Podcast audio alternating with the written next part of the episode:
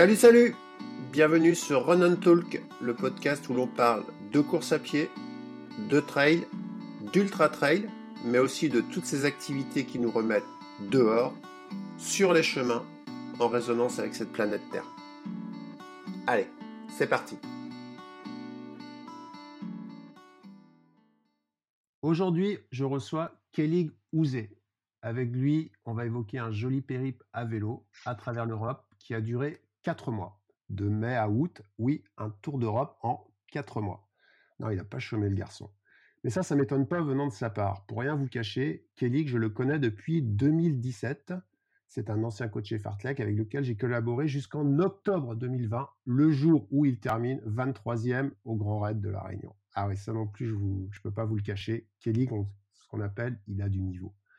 Mais bon, on n'est pas là pour parler de ça. Je l'ai contacté pour qu'il m'évoque ces derniers mois puisqu'en fait, on s'est perdu de vue, à part quelques SMS échangés. Donc, comme vous, je vais découvrir ce qu'il a vécu, et je fais le pari que ça va être puissant. Parce que je le connais, mon bonhomme. D'abord, Kellig, c'est quelqu'un qui ne faisait pas de vélo il y a quelques années. En écrivant cette intro, je retrouve le questionnaire de prise de contact de 2017, quand on a, quand, l'on a quand on démarre avec Fartlek. Et à la question As-tu d'autres activités que la course à pied? Il me dit Vélo, VTT, pratique occasionnelle, deux à trois fois par mois, entre 40 et 80 km. Mais qu'est-ce qui s'est passé, Kelly? Qu'est-ce qui s'est passé? Kelly, c'est aussi un créatif dans l'âme et il aime construire des challenges qui collent à sa personne, et cela depuis quelques années. Pendant notre collaboration, il m'a vendu l'étape des assassins, la traversée en off du parc national des Pyrénées en courant, ou un retour chez papa et maman à Saint-Brieuc et en vélo, en partant du bassin d'Arcachon. Tout ça pour s'amuser entre deux, dossards de trail. Donc autant vous dire que c'était pas simple de le canaliser. Et aujourd'hui, ça m'intéresse de savoir comment il a construit ce tour d'Europe en bikepacking et qu'est-ce qu'il en a fait pour que cela colle à son identité. Enfin, Kelly, en tout cas de ce que je ressens, c'est une personne qui souhaite donner du sens à sa vie, qui est dans un questionnement permanent autour de ce sens. En fait, je crois que c'est un éternel insatisfait. Et aujourd'hui, j'ai envie de savoir si cette aventure l'a bougé et si oui, comment? Bref, en recevant cet homme, je pense que l'on va passer un chouette moment où l'on va parler bien sûr de voyage, de notre rapport au temps ou à la vie, et ça, je m'en réjouis d'avance. Kelly, on a trois règles de jeu avant de démarrer. Un, on a tout notre temps pour parler.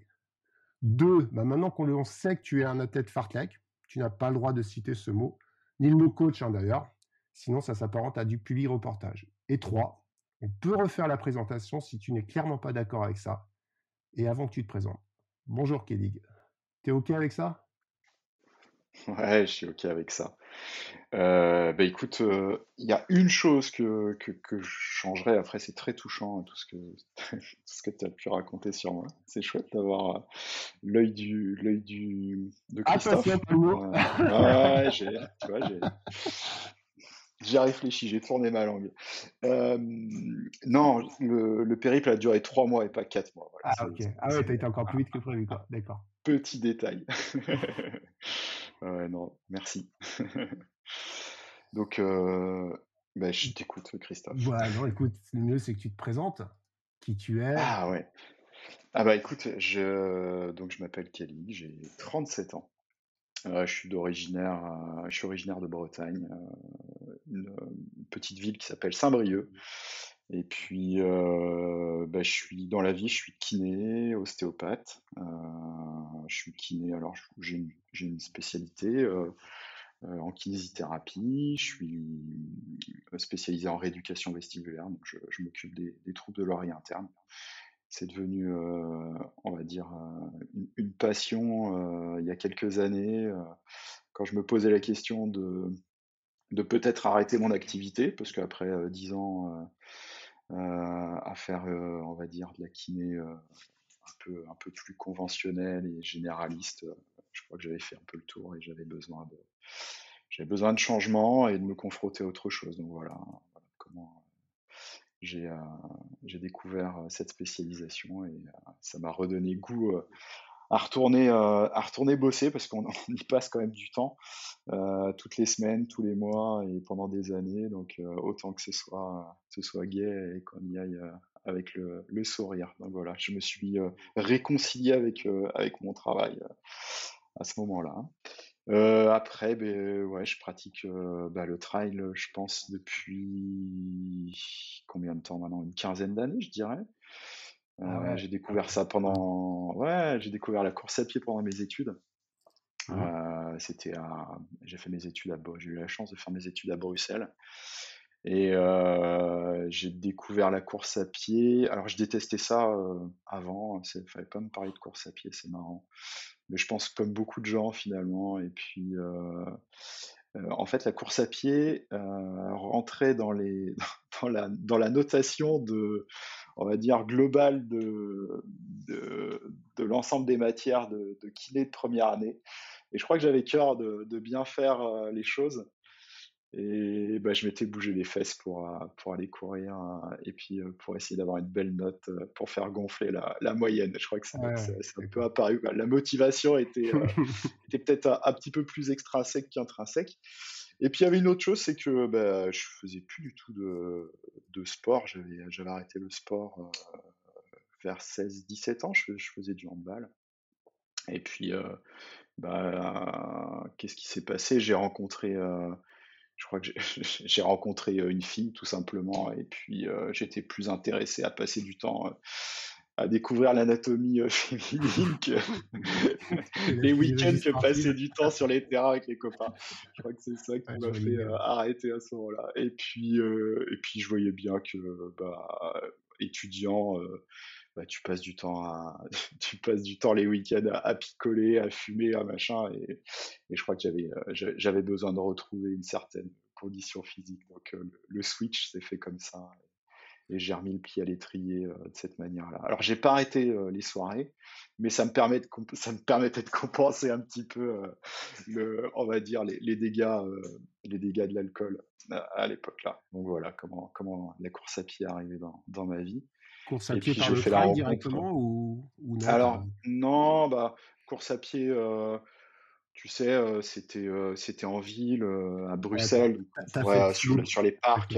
Mmh. Ouais, ouais, j'ai fait semi-marathon, mais je suis arrivé assez vite à, au trail par l'intermédiaire de, de quelqu'un qui est, de, de, personnes qui sont assez connues dans le monde du trail, en tout cas pour la partie belge, euh, que sont euh, Nicole Arpini et comment euh, Patrick Vangas, qui sont les créateurs de la bouillonnante.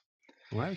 Et en fait, j'ai, j'ai participé à une des premières éditions de la bouillonnante parce que Nicole Arpini, qui était à l'époque ma, ma prof d'anatomie de première année, euh, qui nous enseignait euh, l'ostéologie, la myologie, enfin tout, tout, le bazar de première année.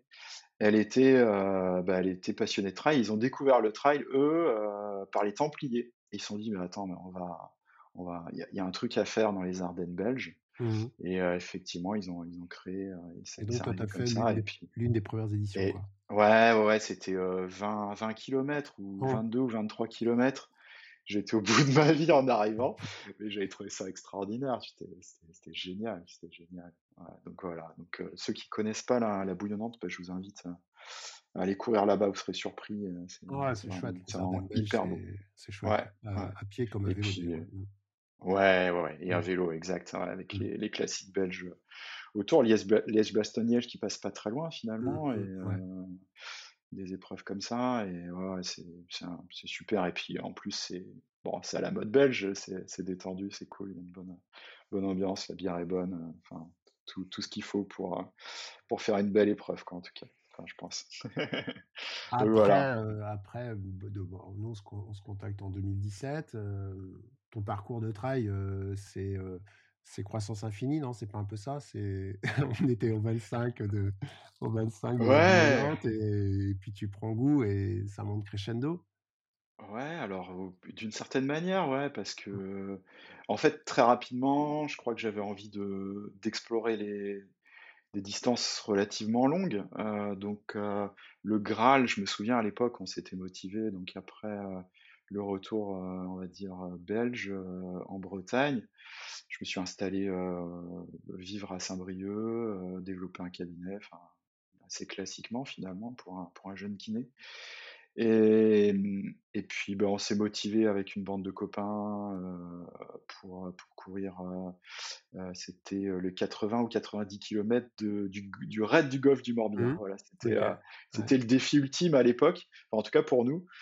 Qui courions 20, 25, 30 bornes. Et voilà, on, on, est, parti là-dessus. Donc, on, a, on a dû le faire une ou deux fois ou trois fois, je sais plus on terminait dans des étapes pas possibles. On savait pas comment s'entraîner, on savait pas, voilà. Euh, on allait juste courir et puis euh, et puis, puis le, but c'était de, c'était, de finir. Et comme, comme rassure, même, même, quand, même quand on sait s'entraîner, on finit dans des étapes pas possibles.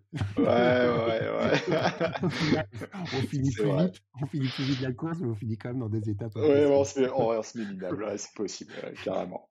Et puis après, il y a une époque de ma vie où j'ai arrêté de courir parce que, euh, bah, pris dans, plein d'autres choses, euh, j'ai, euh, bah, le, comment, on va dire, mon, boulot de kiné me prenait de plus en plus de place. je travaillais de manière, pareil, assez classique à une époque, 8h, 20h tous les jours. Et puis on était adossé à une clinique, donc on avait, on avait parfois du boulot le samedi, les gardes le dimanche. Et moi, j'ai embrayé tout de suite sur des études d'ostéo. Donc, euh, euh, j'avais également bah, 4 jours par mois, donc jeudi, dimanche, euh, ostéo. Donc, j'avais déjà un, week-end qui sautait. Et puis, je me suis lancé dans la rénovation d'une maison. Donc voilà, j'étais bien occupé. Et je crois que le, soir, j'avais envie que d'une chose, c'est d'aller me coucher et, pas de mmh. courir. Et, et le, peu de temps libre que j'avais, il était consacré à, on va dire, plus aux copains ou à la famille. Et là, j'ai arrêté pendant deux ans, je pense, de courir. Et puis progressivement, bah, je crois que j'ai réussi à retrouver une, une, routine moins travaillée, moins, un petit peu moins travaillée, les études d'ostéo qui sont terminées, euh, la rénovation de la maison qui s'est terminée également. Et puis euh, j'ai eu du temps pour euh, voilà, j'ai pu consacrer de nouveau du temps à la course à pied. Là, je l'ai un peu plus structuré, euh, c'est-à-dire que bah, je fais partie d'un club qui s'appelle La Vaillante, qui existe toujours, de bien connu en, en, dans les Côtes d'Armor et en Bretagne. Un chouette, très chouette club, mon club de cœur qui restera toujours, je crois avec qui j'ai toujours des contacts. Et puis, bah, j'ai appris ce que c'était que faire des séances de piste, tout ça. Euh, et progressivement, bah, j'ai pu augmenter mon volume d'entraînement. Euh, je me suis blessé, comme tout le monde, forcément. Euh, j'ai eu le droit à l'essuie-glace, tendinite d'Achille, enfin bref, tous les, grands classiques du, courant à pied, mmh du, débutant, on va dire. Et puis, bah, le goût de la longue distance est revenu finalement assez rapidement. J'ai fait la CCC assez rapidement. Et puis l'année d'après, euh, bah, je me suis inscrit sur la TDS et c'est là où euh, on a commencé euh, la collaboration tous les deux. Hein. C'était ça. L'idée, c'était de voilà de passer encore un cap, de me rendre compte que j'avais quand même des faiblesses et que ouais, fallait peut-être pas faire n'importe quoi, n'importe comment. en course à pied, que ça reste effectivement un plaisir, mais que ce soit pas bah, source de d'autres problèmes, de blessures ou, euh, de mauvaise structuration euh, dans, dans, une vie euh, de couple ou dans une vie sociale un, peu plus large, on va dire. Et bah, c'est là où tu es, es, arrivé.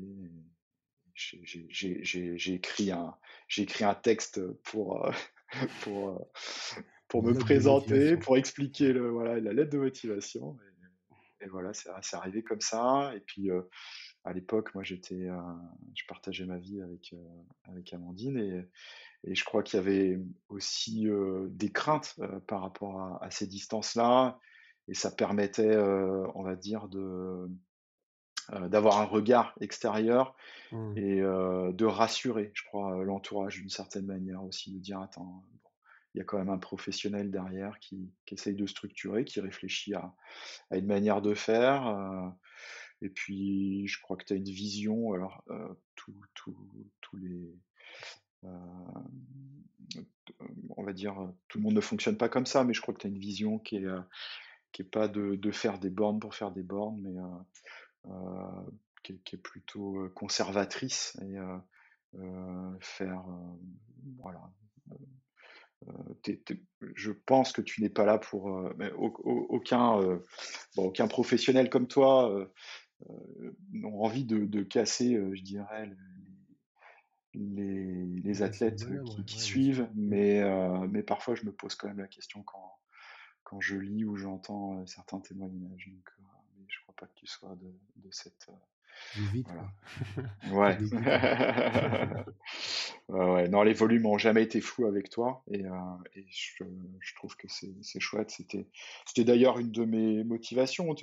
C'est rigolo, tu t'évoquais tout à l'heure euh, euh, la, la, lettre de motivation et le questionnaire que j'avais rempli. Et mmh. il y, a, y, a, y, a, une des choses qui était importante pour moi, c'était de pouvoir, on va dire, courir pendant des années, vieillir en bonne santé. Et puis, euh, moi, il y a, un truc qui... quelque chose qui t'a toujours animé, ça, ouais. Ouais, il y a un truc qui me fait rêver, ça serait de, ouais. de, de, courir à d'aller faire mon footing à 70 balais ou 80 balais, ça, ça, ça, ça, me ferait rêver. Et puis, pourquoi tu pas.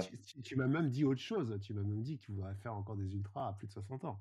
Ah ouais, ouais, ouais. Ça, Alors ça, ça serait, ça serait génial. Courir à 60 ans et faire des ultras à 60 ans, il y a quand même une. Ouais, un gros ouais tu t'en souviens. Eh ben, ah, écoute, toi, ouais, mmh. j'y repensais, tu vois, quelques jours avant le, le, podcast, quand tu me, quand tu me l'as suggéré, je me dis, tiens, ça, c'est rigolo.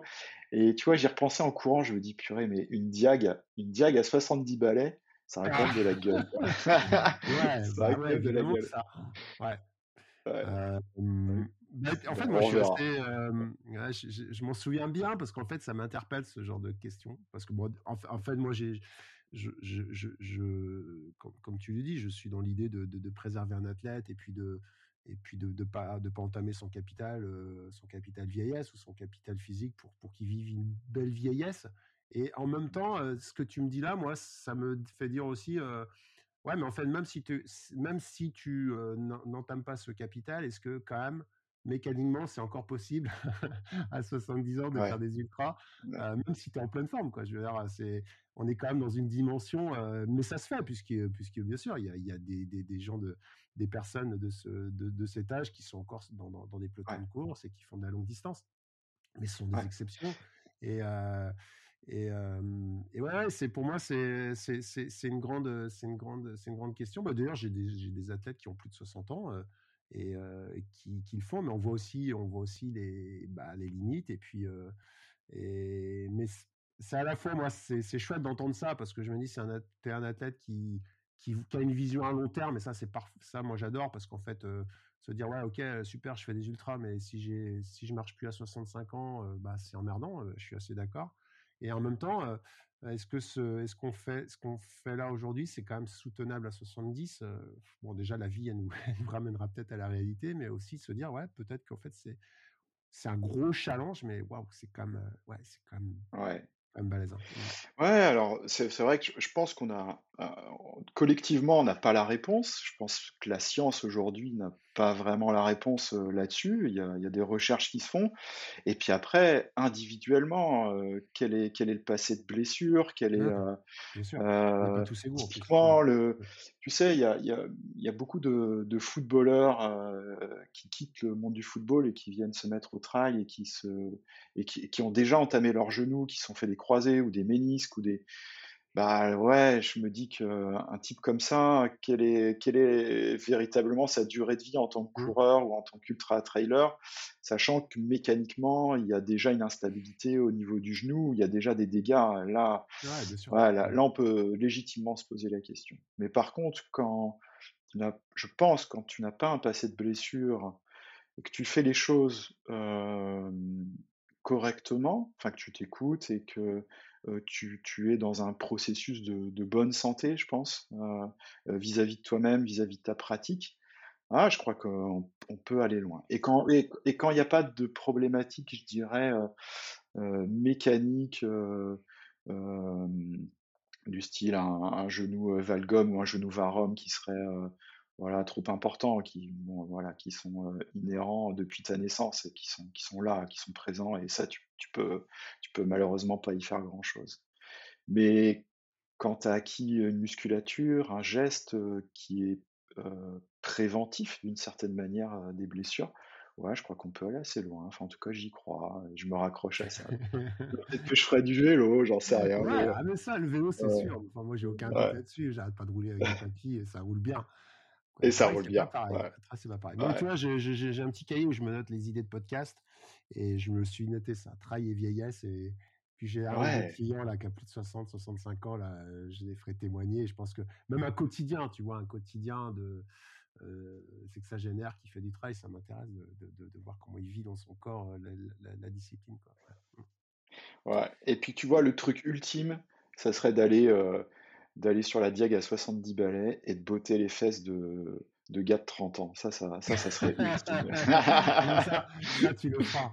la montée du Vaino, dire eh, Tu vois, mon gars. pas, tous les gars de 30 ans, je te garantis pas ça. Mais non, non, non, non. non. Ouais. c'est ce qui est ouais, vélo. Euh, c'est pour ça qu'on parlait du vélo. Moi, ouais. enfin, moi quand je me fais encore. Euh, faire prendre pour une pancarte par un, par un ancien coursier qui a 74 ans, ça m'embête, mais quelque part, je me dis, oh qu'est-ce que j'aimerais faire ça? Quand je serai grand, je ferai ça. Allez, on va se raccrocher à ça et puis euh, ouais, carrément. Chouette. Mmh. mais c'est important, c'est pour, pour dire que cette vision, dans ta pratique quand même, tu as toujours eu cette vision euh, à très long terme, parce que là, pour le coup, ça dépend pas juste de ta pratique au quotidien et des échéances de, l'échéance de, de, de, la création des saisons d'une année sur l'autre. C'est quand même aussi des aspects de santé, de vie, euh, bon voilà. Mais euh, ouais, ça, ça tu le ça tu l'as pas perdu de vue. Et puis finalement, euh, moi, pour côtoyer beaucoup d'athlètes, c'est pas des choses que j'entends souvent en fait. C'est peut-être pour ça mmh. que j'en suis un, c'est que finalement cette vision à, à très long terme, aujourd'hui, on l'oublie alors qu'elle bah, elle est quand même fondamentale, quoi. Mmh. Ouais, ouais, ouais, parce que je, je pense que c'est aussi un, c'est aussi un moteur euh, psychologique euh, de se dire euh, tout se termine pas après cette course-là ou cette saison-là. Ou, et puis je crois qu'il y a ouais la dimension hmm, la dimension sport santé. ok, on est des compétiteurs, on aime la compétition, qu'elle soit contre les autres ou, ou contre soi-même. Mais ouais, il faut pas je pense qu'il ne faut pas perdre de vue cette dimension santé et, il faut s'en servir de cette dimension santé. Et je crois que c'est une manière aussi d'avoir du recul sur sa pratique, dans le sens où tu te lèves le matin, c'est pas forcément pour aller préparer Zegama ou, ou, la, la, Skyrun ou la Réunion ou l'UTMB, c'est aussi bah, pour te sentir bien, euh, d'être dans, ouais, dans ce ah, processus de, bonne santé, le corps marche bien. Ouais, bien sûr, c'est surtout pour ça.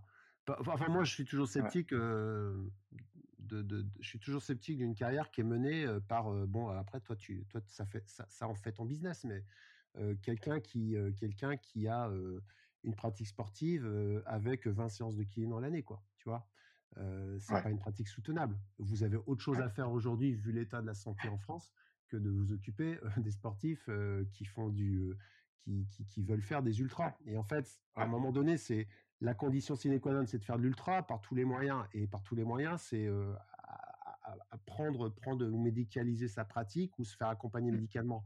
Ponctuellement, évidemment, on est tous dans des blessures. Moi, moi, comme tout le monde, on a besoin parfois d'une aide. Mais ça peut pas mmh. être quelque chose qui, qui fait partie de, du, de, de d'un parcours sportif sur des années où le kiné, il est là toute l'année parce qu'on ne peut pas s'en sortir sinon. Ça veut dire qu'aujourd'hui, euh, cette pratique-là n'est pas soutenable. Pour, pour, il faut trouver pourquoi d'ailleurs, mais c'est peut-être ne serait-ce que par déjà parce que le format n'est pas adapté aujourd'hui à la maturité de l'athlète. Mais bon, mmh, mmh, euh, mmh. moi j'ai le sentiment parfois quand même on fait, on fait quand même un peu on peut faire les choses à l'envers euh, avec, ce, avec cette discipline et on, part comme, comme non négociable à distance et puis après tout le reste, euh, on fait en sorte que ça passe. Mais non, d'abord, il faut peut-être faire en sorte que ça passe et puis après on voit avec ce, qui, est pas, ce qui est possible, qu'est-ce qu'on peut faire avec ça. C'est le côté pervers aussi de notre, euh, bah, notre système de mmh. santé. Et c'est sûr, on est, on est devenu, je me mets dedans, mais euh, on est devenu un petit peu consommateur de, santé. moi, j'avoue que moi, j'ai fait le choix euh, assez rapidement de plus m'occuper de sportifs, ou alors très ponctuellement, très rarement, des amis ou des connaissances ou des gens qui me, qui me le demandent euh, personnellement. Euh, mais parce que parce que je suis pas en accord avec avec cette manière de faire. Mmh, Et puis Ouais, il y a, y a cette forme de pression, tu sais, c'est le, sport- le sportif, c'est typique, le, le sportif euh, qui a un semi-marathon ou euh, un trail euh, dans deux semaines et qui est blessé depuis euh, quatre mois et qui vient de voir et qui veut courir absolument et il faut que tu lui trouves la formule magique. ou, Ouais. ouais, ouais, on est, on, a perdu, tu sais, c'est comme quand tu es malade, bah, tu prends un médicament, bah, en fait, pas forcément. Il y a, y a, il y a, il y a il y a tout un processus euh, préventif euh, euh, d'habitude de vie, à mettre en place à la fois dans ton alimentation, mais, aussi dans ta manière de, de Ouais, vivre d'une manière c'est générale. Et, c'est- travailler le terrain ou la cause, quoi. Voilà. Et là, exactement. on Et, là, terrain, on s'en fout, quoi. Mmh, Ouais, c'est ça. Et mmh. bon, voilà. Bon, moi, Euh, j'ai décidé de fermer les yeux, euh, ouais, vis- vis-à-vis de ça, professionnellement, et du coup, j'ai switché. Ouais, ouais, Ouais. ouais, on, on dévie là un peu, Ouais, hein, ouais, c'est ce que je. Je suis embêté, ça fait 25 minutes. Moi, j'ai vendu un tour d'Europe. Et là, euh, là, pour l'instant, on n'a même pas fait un tour de pédale, quoi. Donc, ouais, on a tout le temps, mais si tu veux, euh, moi, je, je, je, les auditeurs, quoi. Tu vois, c'est méchant de me mentir. Euh, donc, euh, ouais, alors, alors faisons, faisons vite les trois dernières. Faisons vite, non, allez. Faisons les trois dernières années, tu évolues, tu as cette vision. Mine de rien, moi, j'ai le souvenir euh, que bah, finalement, quand même, tu ça augmente en distance. Tu as un rêve secret, c'est le grand raid de la Réunion. Ouais. Ouais, ouais, je peux rebondir là-dessus. Ouais, ouais, j'ai un rêve secret.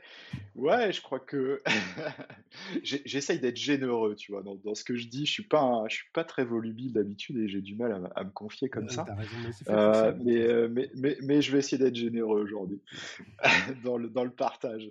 Euh, bah écoute, ouais, c'était un, c'est- c'était pas, je sais pas si c'était un rêve, c'est c'est devenu un rêve en fait. Je crois que c'est c'est c'est plus ça. Euh, c'est arrivé un petit peu comme ça. Effectivement, j'ai eu cette envie, puis c'est tombé à l'eau et une histoire de tirage au sort que, que beaucoup de coureurs connaissent et j'ai pas été tiré au sort. Et puis euh, il y a un type qui s'appelle euh, Laurent, Laurent Gonidec que tu connais, euh, avec qui j'étais en Corse pour un tour de Corse à vélo. Tiens donc, on parle de vélo, bah, tu vois, on, on se Ah raccroche au ah vélo. oui, là. Ça, commence à sentir bon. cette.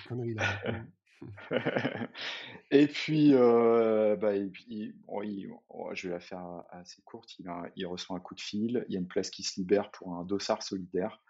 Il me dit, euh, bah, ça, te- branche là. Comme ça, on était en, était en juin. Euh, bah, moi, la saison, je l'avais bâché euh, euh, pour la Diag. Et puis, euh, bah, c'était, j'étais passé à autre chose. Et puis, et puis voilà. Et puis, en fait, j'ai pris la décision en très peu de temps. Il m'a dit qu'il y avait assez peu de temps. Et puis, euh, et voilà, je suis parti pour, euh, pour un dossard solidaire à la, à la Diag et, euh, puis euh, bah, tout, euh, tout ce qui en découle. Et c'était en fait une expérience incroyable, à la fois le dossard solidaire euh, et puis euh, bah, tout le processus pour arriver euh, au top, euh, enfin le mieux Mm. en tout cas, le, le mieux que je pouvais hein, pour, euh, pour, pour ce départ euh, à La Réunion. Donc voilà. Ça, voilà. ça, c'est, ça, on va dire, c'est, ça, c'est le cheminement trail, coureur de trail. Euh, bon, Ouais, on va pas dire que c'est un grand classique, mais ce que, t'as- ce que tu fais là, c'est tu déroules, tu déroules la pelote comme on la, on la déroule souvent, c'est-à-dire on ouais, dans des distances, on va sur les, les grosses courses, il y a des choses, on a un attrait pour ces courses, on finit par des apothéoses comme ça. En plus, tu fais de la perf, donc c'est toujours, euh, c'est toujours, euh, c'est toujours mm, sympa. Moi, enfin, pour te connaître, et puis du coup, moi, c'est aussi pour ça, c'est pour ça aussi que qu'on est là, c'est que parallèlement, et ça démarre pas au début quand on se connaît, et puis, et puis de ce que tu me racontes, ça démarre encore moins avant, quoi. c'est, euh, bon, il n'y avait pas de vélo, mais le vélo, il arrive, mais c'est surtout, euh, ouais, ok, bon, je coche des dossards euh, tous les, tous les 5-6 semaines, des aventures sympas, j'en ai 3-4 belles dans l'année, et puis je commence à passer un petit peu plus de week-ends en montagne, entre, entre, et puis je commence à construire euh, je me souviens quand on a eu des discussions autour de ça. Tu commences à créer ton identité, peut-être euh, en, en- créant tes mm. propres aventures. Et euh, ça, c'est ça, c'est ça. bah, je l'ai expliqué un peu dans l'intro, mais ça, c'est aussi ton Oui. identité. C'est qu'à un moment, toi, euh, et puis c'est c'est avant le confinement. C'est-à-dire que parce pendant le confinement, tout le monde a créé son aventure personnelle euh, Ouais, et tout le monde avait sa propre idée. Non, toi, tu avais déjà un peu déroulé le truc. Même limite, tu pas pu en faire parce que tu avais prévu des choses et que c'était tombé à l'eau. Et euh, là, déjà, il y a quelque chose, qu'il y a quelque chose qui se construit. Moi, ça m'intéresse déjà de savoir comment à un moment ça, ça arrive, ça arrive dans le, ça arrive dans, dans, bah, dans, ta pratique, quoi. Mmh.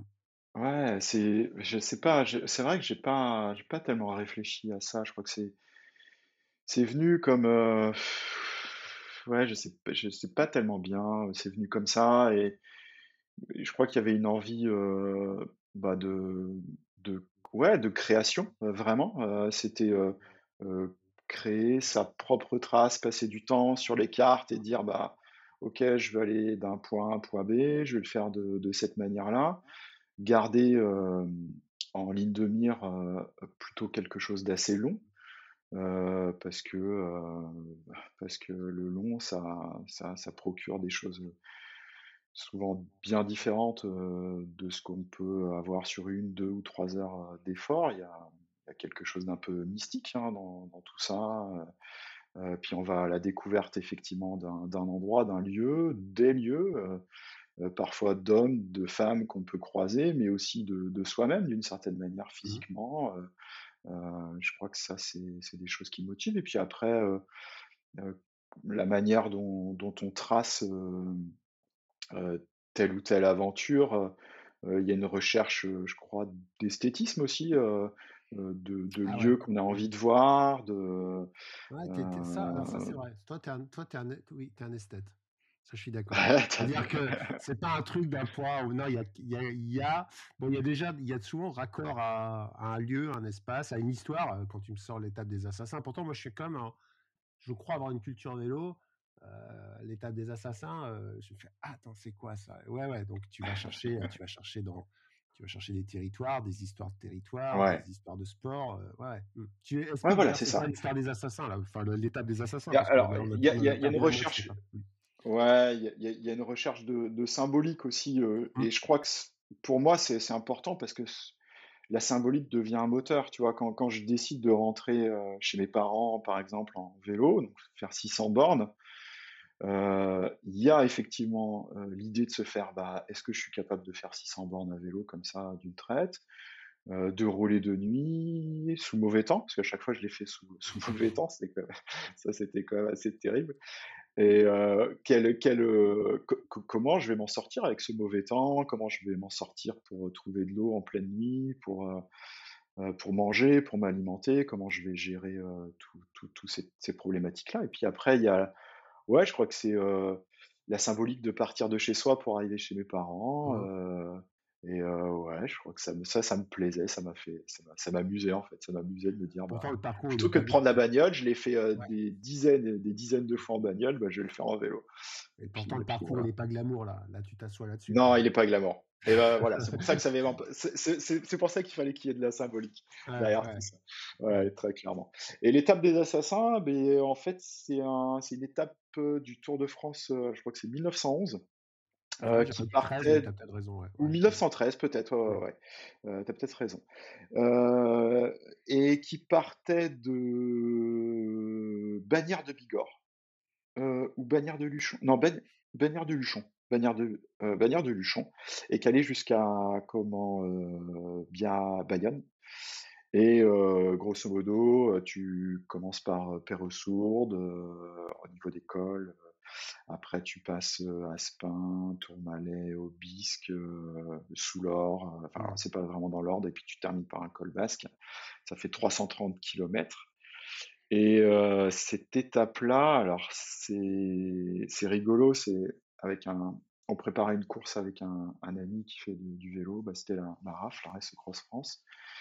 Et bah, je lui ai pondu ce truc-là, sauf que on est parti, nous, de Bayonne pour revenir à Bayonne. C'est-à-dire qu'on a fait Bayonne ah jusqu'à Bagnères de Luchon. ouais, c'est ça.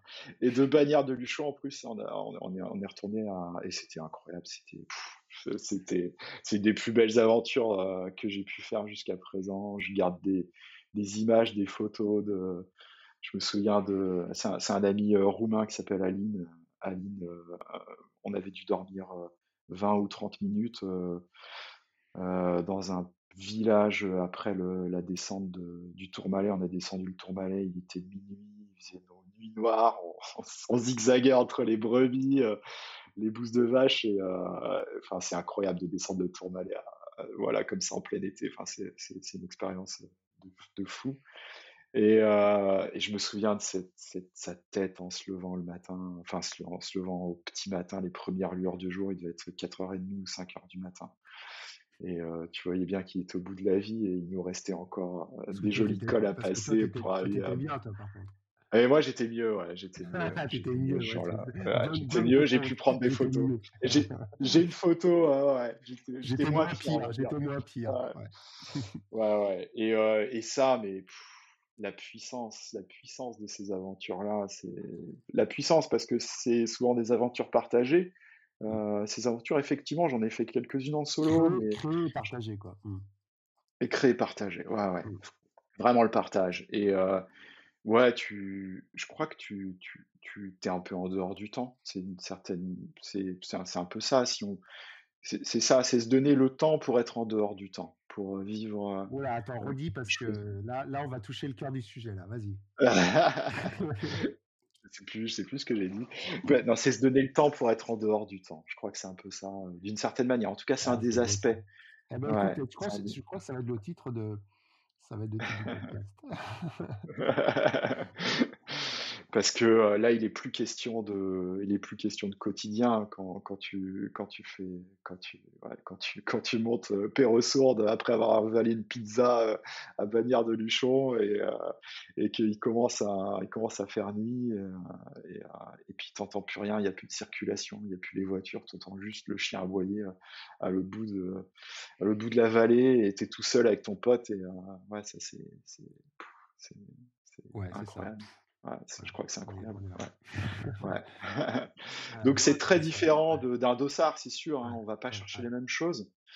Mais je dirais que le, le dossard et la compétition euh, euh, m'ont appris euh, beaucoup de choses.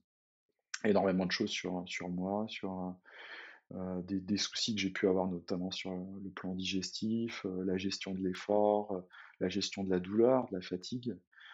Euh, et puis, bah, tu les, bah, tu, tu, tu, tu les remets et tu t'en sers de ces expériences euh, pour créer, ouais, pour créer autre chose. C'était sur ce à quoi j'allais rebondir, c'est-à-dire dans notre parcours ensemble, il y a eu quand même un avant et un après, c'est-à-dire que les, les dossards jusque-là, bah, tu, tu les préparais chez toi, enfin tu faisais les, tu faisais les entraînements, mais il manquait cette expérience de me souviens des soucis gastriques, des passages de barrières compliqués au bout de certaines heures et tout. Et le fait de te mettre en mode un peu sauvage, un peu roots, etc., finalement, quand tu reviens sur un dossard, bah déjà, tu as, quand même une forme de, rusticité qui s'est un petit peu améliorée. Et puis, finalement, il y, a des, y, a, y a des soucis qu'on avait jusque-là qui, qui n'existent plus parce que tu t'es créé ta propre ta propre expérience, tu as pris tes propres routines, tu étais sur un autre schéma, tu as sûrement endurci aussi ton corps d'une autre manière. Et ouais, ouais, ça, ça, a aussi, ça a aussi participé, ces aventures, à, ta progression globale mmh. avec Dossard pour le coup, mais ça, ça, amène aussi, sur d'un point de vue, à condition aussi qu'elle soit bien menée et que ce soit pas à chaque fois une boucherie, mais ça, ça, t'amène, ça t'amène un, ça t'a fait passer un cap, ça c'est sûr. Mmh. Ouais, ouais. Je pense qu'il faut pas le faire pour ça. Enfin, je, précise parce que après, je vais entendre, euh, ouais, il faudrait que je fasse des... Non, mais je pense qu'il faut pas le faire pour ça, il faut juste le faire parce qu'on a envie de donner, on a envie de passer du temps dehors et puis on a envie de faire ça. Mais à la fin, quand même, on récolte ça. Et euh, ouais. de tout ce que tu as dit, mais finalement, oh, ça, ça, c'est comme, c'est comme une plus-value, quoi. Mmh. Et à, et à, chacun son aventure. Hein. Je crois que ah ça, c'est, c'est important de le, de le répéter. Euh, tu sais, euh, si on parle de performance euh, brute, je serais toujours un petit rigolo avec des gens qui sont avec nos icônes de, de trail, de, de Kylian ah Jornet, de mmh. Fritz Foden, tu vois, je, je veux dire, il n'y a pas de comparaison. Et, et, et quelqu'un de Monsieur et Madame Tout le Monde qui fait peut-être un footing euh, euh, bah, deux fois par semaine, euh, ou peut-être qu'une seule fois par mois, c'est sûr que tu lui racontes ça, et ben ouais, ça paraît, ça paraît dingue, alors que voilà, chacun, chacun son aventure, chacun, chacun son échelle, mmh. chacun son échelle, exactement. Mmh. Et, mmh. et l'aventure, c'est peut-être d'aller faire 30 bornes euh, en montagne, c'est peut-être ça son, aventure. Et il n'y a pas à rougir de ça. Euh, mais ouais, il faut, ouais, il faut recontextualiser tout ça, c'est sûr, c'est important. pense. Alors contextualisons, continue, on n'est toujours pas au départ. Alors il y a ça, il y a cette aventure, et puis la, deuxième chose, ben, on avait pas évoqué dans l'intro, euh, là on parle plus forcément de course à pied, il y a un vélo qui arrive. Euh, moi j'ai l'impression que ça, ça l'a fait en gros, j'achète un vélo, euh, un mois plus tard j'ai fait 200 bornes, Enfin, dis-moi, mais on n'est pas loin d'être ça. et puis, deux mois plus tard, je lui ai rajouté des sacoches. Et puis, euh, après, euh, c'est c'est quoi le c'est le vélo il rentre comment dans ta vie et qu'est-ce que c'est quoi le, le, truc qui euh, fait bah, le... Alors le vélo, bah, le vélo c'est Christophe Malardet, hein, très, clair, très clairement. moi, je, suis sage. Merci Christophe. Pas, là, moi. Mm. le vélo, c'est vrai. C'est arrivé comme ça. En fait, effectivement, quand je suis arrivé moi sur le, je suis arrivé, enfin, tu es arrivé à un moment où je, je déménageais sur le, sur le bassin d'Arcachon, euh, à la Teste de Bûche exactement. Et, euh, et, en fait, moi, je suis arrivé avec mon VTT et puis je me suis vite rendu compte que bah, le VTT là-bas, c'était pas le VTT en Bretagne, c'était pas, voilà, c'était pas la manière dont je voulais le pratiquer. Donc le VTT, il a très rapidement pris la poussière et l'étoile d'araignée dans le garage. Et euh, euh, tu, as très vite suggéré de, voilà, de, coupler, on va dire, l'entraînement course à pied avec du vélo. Et du coup, bah, je me suis dit, allez, Banco, j'essaye le vélo de route. J'avais pas vraiment de bonnes a priori. Puis, puis en fait, c'était une révélation. La première fois que je suis, je suis sorti, j'ai pris les pistes cyclables pour aller jusqu'à Biscarrosse, je crois. L'aller-retour, ça devait faire 45 bornes, un truc comme ça. je me dis, mais c'est génial, c'est c'est, je, vois d'autres paysages, je vais plus loin, je... et puis il y a, y a, une vitesse qui, qui, qui, est vite grisante en fait, rapidement, et puis on progresse, tu vois, quand, quand tu commences de zéro, bah, ta première sortie, tu es à 25, 26, 27 de moyenne, et puis après, rapidement, tu arrives à 30, et tu dis, waouh, mais attends, il n'y a plus de limite là. C'est, c'est, un peu comme si tu redécouvrais la course à pied, tu sais, tu, tu quand tu commences la course à pied, euh, ton premier footing, tu le rentres en temps de temps, et puis tu fais la même boucle, et tu mets 3 euh, minutes de moins en deux semaines, et puis euh, après c'est 10 minutes de moins. Enfin, c'est incroyable, et c'est un côté grisant. je pense que c'est arrivé comme ça. Et puis après, la dimension voyage, c'est arrivé plus tard quand même. Hein. Tu parles de 3-4 mois, mais exagères certainement un petit peu. mais, mais, mais je sais plus exactement la dimension voyage, c'est arrivé comment Ah, mais oui, si, ça y est, je me souviens, c'était la traversée des Pyrénées. Ouais, ouais, alors bah, c'était ça mon premier voyage à vélo, les premières sacoches que j'ai que j'ai achetées, la traversée des Pyrénées, partir de, j'étais parti de Bayonne, euh, non, de Saint-Jean-de-Luz. Saint-Jean-de-Luz et j'étais allé jusqu'à euh, Bagnols. c'était super par, par super En fait, euh, ouais, pareil, la deuxième révélation, c'était de faire du vélo en montagne et de découvrir l'effort.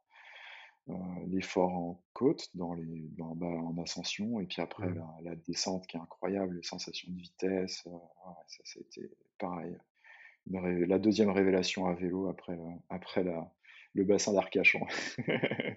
et euh, je me suis dit, bah écoute, euh, ouais, il y, a des classiques en vélo. ben, des classiques, c'est la traversée des Pyrénées, puis après il y a eu la traversée des Alpes. c'est vrai que c'est aussi. Ah ouais, ah le Tour de Corse, et tout ça en bikepacking. Là, l'idée c'était. Alors c'est marrant parce que le, finalement, le vélo, j'ai pas pris j'ai, j'ai, je me suis jamais intéressé au volet compétition euh, vélo, tu vois, je me suis jamais intéressé aux courses. Euh. La RAF, quand même. Il y a eu la RAF, mais je dis, la RAF, je la mettrais quand même euh, à part. La RAF et ce genre de course, je les mettrais quand même à part. Mmh, mmh. On est, on est quand même très loin des courses. T'as pas pris un pacifisme pour faire. FFC, tout ça, non, non. J'ai jamais fait de brevet, j'ai jamais fait, jamais fait mmh. tout ça. Je dis pas que je le ferai pas un jour, mais en tout cas, ça m'a ça m'a pas ça m'a pas intéressé puis aller faire des courses ça m'a ça, ça m'a jamais botté euh. et puis ouais je crois que d'une certaine manière tu vois il y a cet aspect compétition en course à pied et et ça reste la compétition en course à pied. Si tu commences à, enfin, à mon sens, tu commences à mettre de la compétition dans tout ce que tu fais, euh, ouais, je crois que d'une certaine manière, le vélo, il y a, c'est une, une, bulle en dehors de la compétition pour moi. Euh, et même si effectivement j'ai fait la RAF euh, il y a deux ans maintenant, c'était une compétition sans être de la compétition, c'était de l'aventure. Aller, aller, faire mmh, ouais, 1000 bornes ou mmh, plus mmh, one shot, ouais, c'est, pour moi, c'est une dimension plus aventure que finalement compétition. Même si je me suis, je me suis trouvé. C'est ce, que le trail est à l'athlétisme. En fait, la RAF, la RAF pour le vélo, c'est ce que le trail est à l'athlétisme. Ouais. Tu prends une licence FFC, c'est comme si pour faire, pour faire des, des, passes, des passes ou des R3 ou R2, c'est comme si tu faisais du cross en fait. C'est hyper élitiste, c'est hyper rapide, tonique, voilà. Ça. Quand tu fais du trail, tu rentres dans une aventure en course à pied. Et quand tu fais de. Enfin, moi, je le vois comme ça. Quoi. Quand tu fais la RAF, bah, tu fais une aventure à vélo et puis tu fais, tu expérimentes un autre mode de vélo. Quoi. on est un peu. Complètement. que les parallèles sont, sont, Enfin, moi, je le vois en tout cas. Je vois, je vois assez comme ça. Mmh. Ouais, ouais. Et puis c'est assez, finalement, ça collait assez bien finalement à la pratique dans le sens où bah, il y a, y a cet aspect gestion du matériel, sacoche, tu t'embarques, donc que, que, je connaissais déjà un petit peu par parce que j'avais fait, bah, j'avais fait la traversée des Alpes, ouais, des expériences. Mmh. j'ai, ouais, j'avais créé de l'expérience déjà autour de, de ça. Ça veut pas dire que, mais ça veut pas dire que je me challenge pas dans ces expériences-là. Mais, euh, mais euh, voilà, c'est pour moi et ça, euh, ça reste vraiment, vraiment pour moi. C'est vraiment mmh. un, effort que je me fais et que je partage pas ou de temps en temps. Ouais, sur, une autre, dimension. Ouais. complètement. Complètement. Et l'autre aspect, c'est que le vélo, très rapidement, c'est là où ma pratique bah, a pris de plus en plus de place c'est très rapidement, j'ai vu les effets du vélo aussi, le transfert sur la, sur la course à pied, sur le trail en tout cas, et les, progrès sur l'aspect, on va dire, renforcement musculaire hein, de, dans, les bosses et dans les descentes. Hein. je, pense avoir acquis beaucoup plus de, de, puissance et de force et d'endurance musculaire pour, pour grimper et également pour descendre même si on n'est pas dans un effort euh, excentrique dans la descente, mais euh, euh, ce renforcement musculaire concentrique, je suis persuadé qu'il aide quand même le quadriceps à, être beaucoup plus endurant en descente. Et puis après, sur l'aspect digestif aussi, le vélo, bah, je pense que m'a aidé parce que j'étais sur des efforts beaucoup plus longs et qui collent plus à, des efforts quand tu pars sur des étapes, par exemple, de traverser des Pyrénées, où tu es 6-7 heures sur le vélo et que tu répètes ça pendant une semaine, mmh. bah, tu colles un petit peu à des efforts d'ultra-endurance sur 80-90 km, ou, plus ou un petit peu moins, où tu as des efforts longs, il faut gérer l'hydratation, l'alimentation, un peu de la même manière. Même si en vélo, il n'y a pas ces chocs et, et cet estomac qui, qui, aurait tendance à se gripper euh, plus rapidement en course à pied, mais euh, t'habitues ton estomac à injecter, euh, à, absorber pardon, euh, du liquide, de la nourriture, du solide. En chocolat et... ouais. Pendant l'effort. Et les sandwichs américains ouais. au pied du malgré, malgré la dérive cardiaque. Donc ça, c'est vachement. ça, ouais. Je pense que c'est vachement intéressant. Non, si, si. C'est sûr, c'est sûr. Ouais, c'est ça qui est génial avec le vélo. Tu peux t'empiffrer une pizza et partir monter père sourde dans la foulée. Quoi. euh, Jusque là, es... Non, es... bon déjà ça sort un peu de l'ordinaire déjà. Tu vois, on a. Je te disais, bon, as fait un parcours de travail un peu classique. Là déjà, tu mets du vélo, tu fais des, des aventures qui sont quand même pas classiques. Bon là, ça, ça, ça donne déjà, un... ça fait un beau CV quoi. Tu vois, si on parle, si tu exposes toutes les aventures, on dit waouh, wow, ça va, Kelly moi, de cette histoire, je me dis, parce qu'on n'a pas parlé encore du Tour d'Europe, bon, là, Kelly, il bosse comme un malade dans la semaine. Il se trouve, il arrive à loger des week-ends. Il fait de belles aventures. et finalement, tu arrives à cocher tout ça dans ce que j'appelle, le, avec ou sans dossard, mais le, registre micro-aventure. Quoi. Voilà. Mmh tu parles jeudi, tu es au lundi, tu es au boulot, il faut compresser parce que tu pas non plus, tu es, travailleur indépendant, t'as pas non plus, tu peux pas poser non plus X jours pour faire ce que tu veux. Donc tu essayes de compresser tout ça dans un agenda qui est quand même, je m'en souviens, parfois un peu tendu. Mmh. c'est aussi des footings à 5 heures du matin dans le bassin d'Arcachon. c'est ça. donc en fait, ça, c'est un, un, système qui tient, qui a fonctionné et tout. Et puis un jour, un jour, tu me dis, je, pars. je pars pour un tour d'Europe. Enfin, je pars pour un périple à vélo. Je prends du temps. Je, voilà, tu fais une, tu fais une, grosse parenthèse. Et comme tout à l'heure, tu as dit se donner du temps pour être hors du temps, là, je crois qu'il y y a un moment là où tu justement, tu as, encore fait, tu as encore passé un cap là. Tu t'es donné du temps. Exactement. En fait, euh, bah, j'ai eu une opportunité en fait. C'est un petit peu, c'est plus comme ça que je le vois. C'est-à-dire que j'ai décidé de quitter le bassin d'Arcachon parce que je me suis séparé d'Amandine, en l'occurrence mon, ex mon ex. J'ai aucun problème avec ça un peu. Voilà, mais tout, tout, va bien. mais voilà, c'est c'était un choix qu'on a fait de se, séparer.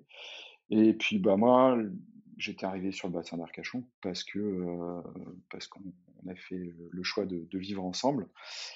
Et, et en fait, bah, j'avais plus vraiment de raison de, de, rester sur le bassin, même si j'ai fait des belles rencontres. professionnellement, ça tournait bien. c'est pas l'endroit qui, au quotidien, me, me, fait rêver par rapport à mon style de vie, ma pratique mmh. et tout ça. Et bah, l'idée, c'était d'aller m'installer en montagne. Donc, parce que, parce que je, depuis des années maintenant que je pratique, je me rends compte que ben, mon, temps, mon temps libre, j'aime le passer en nature, j'aime le passer en montagne. Et, puis, bah, ça collera beaucoup plus à, mon style de vie. Donc, j'ai cherché à m'installer en Haute-Savoie. Je vais m'installer à Annecy à partir de la mi-octobre. Et entre ces deux périodes, bah, je me suis dit, bah, plutôt que de, repartir à fond les ballons dans une, nouvelle activité, recréer une patientèle, des contacts avec, enfin bref, mmh. tout, tout, ce qui est inhérent finalement à une nouvelle mmh. vie dans une nouvelle ville.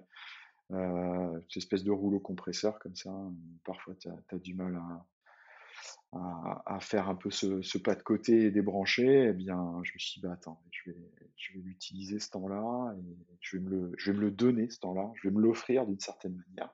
Mmh. Et, euh, et puis, bah, euh, l'idée, c'était de, de, voyager. Alors après, bah, se poser la question de savoir comment je voulais voyager, qu'est-ce que je voulais, qu'est-ce que je voulais faire.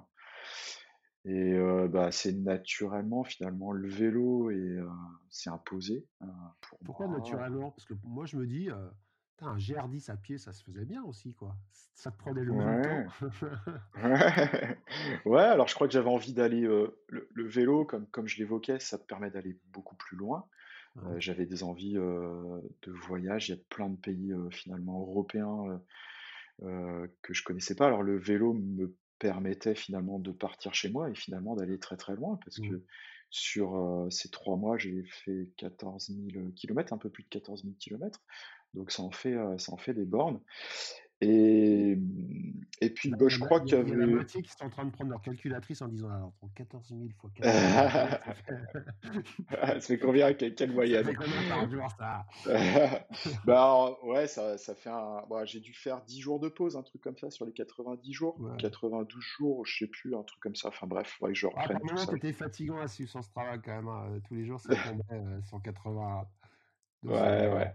Bah, la, moyenne, la moyenne c'était 150, 160, je pense, par jour. Et puis après, euh, bah, il y, a eu, euh, y a eu des journées où j'en ai fait un peu moins. Et puis après, il y a des journées où j'en ai fait beaucoup plus. Mmh. Ça dépendait de mon état d'esprit, de ce que je voulais voir, de, de, ce que j'avais euh, pu rencontrer ou de mes états d'âme.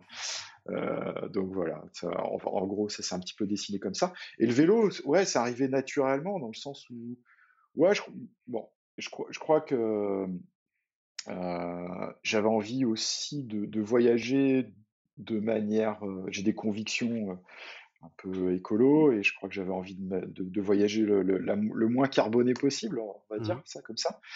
Donc pour moi, ça me permettait ben, voilà, d'aller finalement assez loin grâce, grâce à ce mode de transport.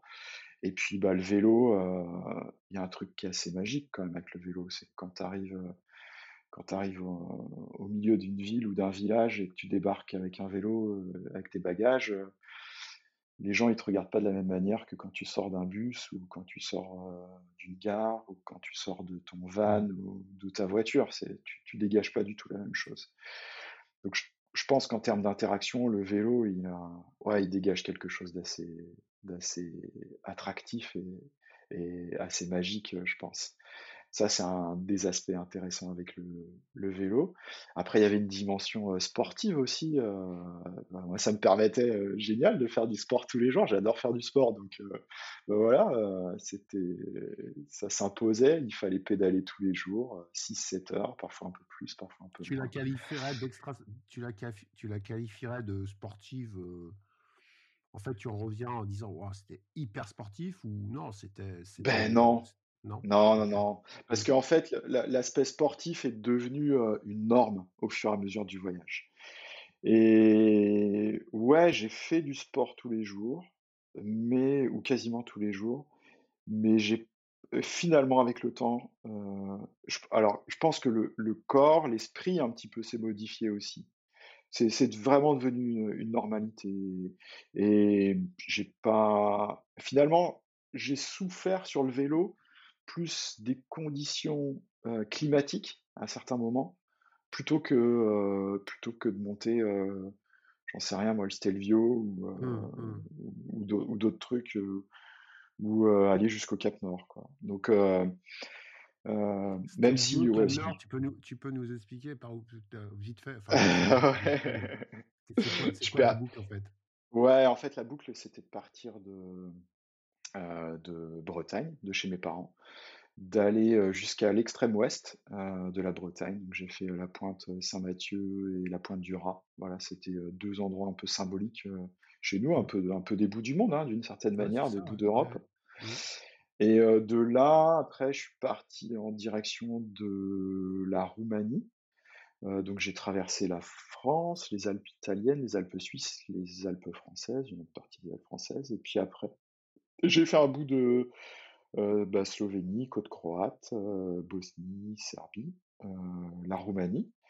La Roumanie, en fait, j'avais repéré une route qui me faisait rêver, qui, me faisait rêver, c'était la Transfagarasan, qui, Transfagarasan. Alors, je ne sais pas si je prononce bien, mais c'est une route en fait qui coupe les Carpates, en fait, et les Carpates qui coupent la Roumanie en mmh, deux mmh. parties, sud et nord.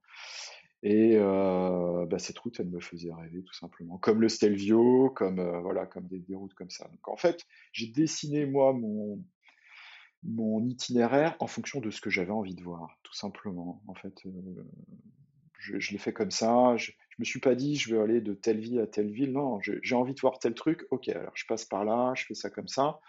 Et puis, euh, puis bah, ça s'est dessiné. Tu tracé euh. tout avant de partir ou tu traçais au. Alors j'ai tracé, euh, ouais, j'ai tracé tout avant de partir pour me donner un ordre d'idée de combien de temps j'allais passer sur, sur les routes. Mmh. C'était important pour moi d'avoir ce repère-là. je pense que ouais, j'avais besoin d'un peu canaliser mes peurs. Mmh.